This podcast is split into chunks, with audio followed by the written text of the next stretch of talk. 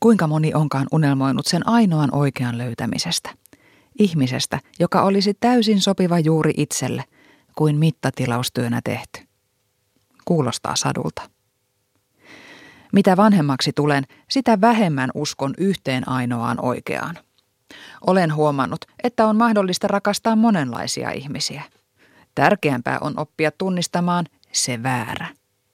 Se, jonka kanssa elämänsä ei kannata viettää. Se väärä ei pyydä anteeksi. Parisuhteessa molemmat osapuolet tekevät jossain vaiheessa väärin, ja riitoihin tarvitaan aina kaksi. Suhteesta on mahdollista pitää huolta vain, jos kumpikin myöntää olevansa toisinaan täysi tollo. Se väärä ei myöskään anna anteeksi. Riidellessä hän palaa vanhoihin juttuihin, joiden piti olla jo sovittuja. Hän ikään kuin kerää ikuista todistusaineistoa sinua vastaan. Älä suostu sellaiseen. Se väärä toivoo, että olisit toisenlainen. Se voi ilmetä esimerkiksi niin, että hän vertailee sinua entisiin kumppaneihinsa tai tuttaviinne. Arvostelee ulkonäköäsi, älyäsi tai tapojasi. Eli yksinkertaisesti saa sinut tuntemaan, että et ole tarpeeksi hyvä. Vaikka ei olisi olemassa sitä yhtä ainoaa oikeaa, parisuhteessa on saatava tuntea olevansa ainutlaatuinen. Jos hän jatkuvasti huomauttelee puutteistasi, muista, että sinä et ole väärä.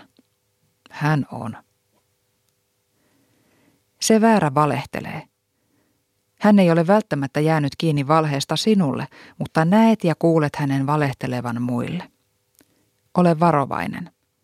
Ikävä kyllä on todennäköistä, että valehtelija valehtelee ennemmin tai myöhemmin, myös sinulle. Se väärä ei hyväksy lapsiasi tai menneisyyttäsi.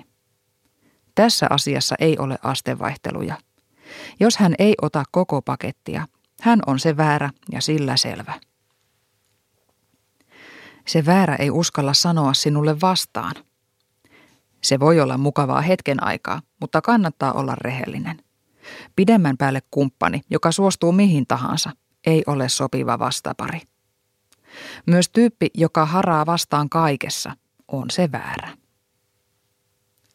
Se väärä lykkää sitoutumista. Hän ei tee aloitetta yhteisiin tekemisiin, ei kunnioita mielipiteitäsi tai haluaa tehdä vain itseään kiinnostavia juttuja. Hän haluaa mennä ja tulla sinusta riippumatta ja on kanssasi vain kun hänelle itselleen sopii. Se väärä välittää sinusta silloin, kun yhdessäolo on helppoa, mutta vetäytyy, kun tulee aika nähdä vaivaa suhteen eteen. Pahimmillaan se väärä pitää sinua varamiehenä tai kakkosvaihtoehtona, ajankuluna siihen asti, kunnes vastaan tulee joku hänen mielestään parempi.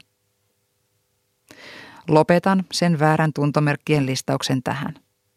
Mikään tällainen lista ei ole koskaan täydellinen tai yleispätevä. Ole itse tarkkana. Jos hän tuntuu väärältä enemmän kuin oikealta, hän todennäköisesti on väärä. Kannattaakin katsella ympärilleen silmät auki ja mieli avoimena. Niitä oikeita on monenlaisia, kun vain erottaa heidät niistä vääristä. Kun kaksi toisilleen ei väärää, päättää tehdä kaikkensa ollakseen toisilleen hyviä, syntyy kaksi toisilleen oikeaa. Kaksi toisilleen mittatilaustyönä tehtyä. Mutta loppuun vielä yksi vinkki, kaikista tärkein. Kun olet löytänyt ihmisen, joka ei ole se väärä, pidä huolta, että et ole sitä itsekään.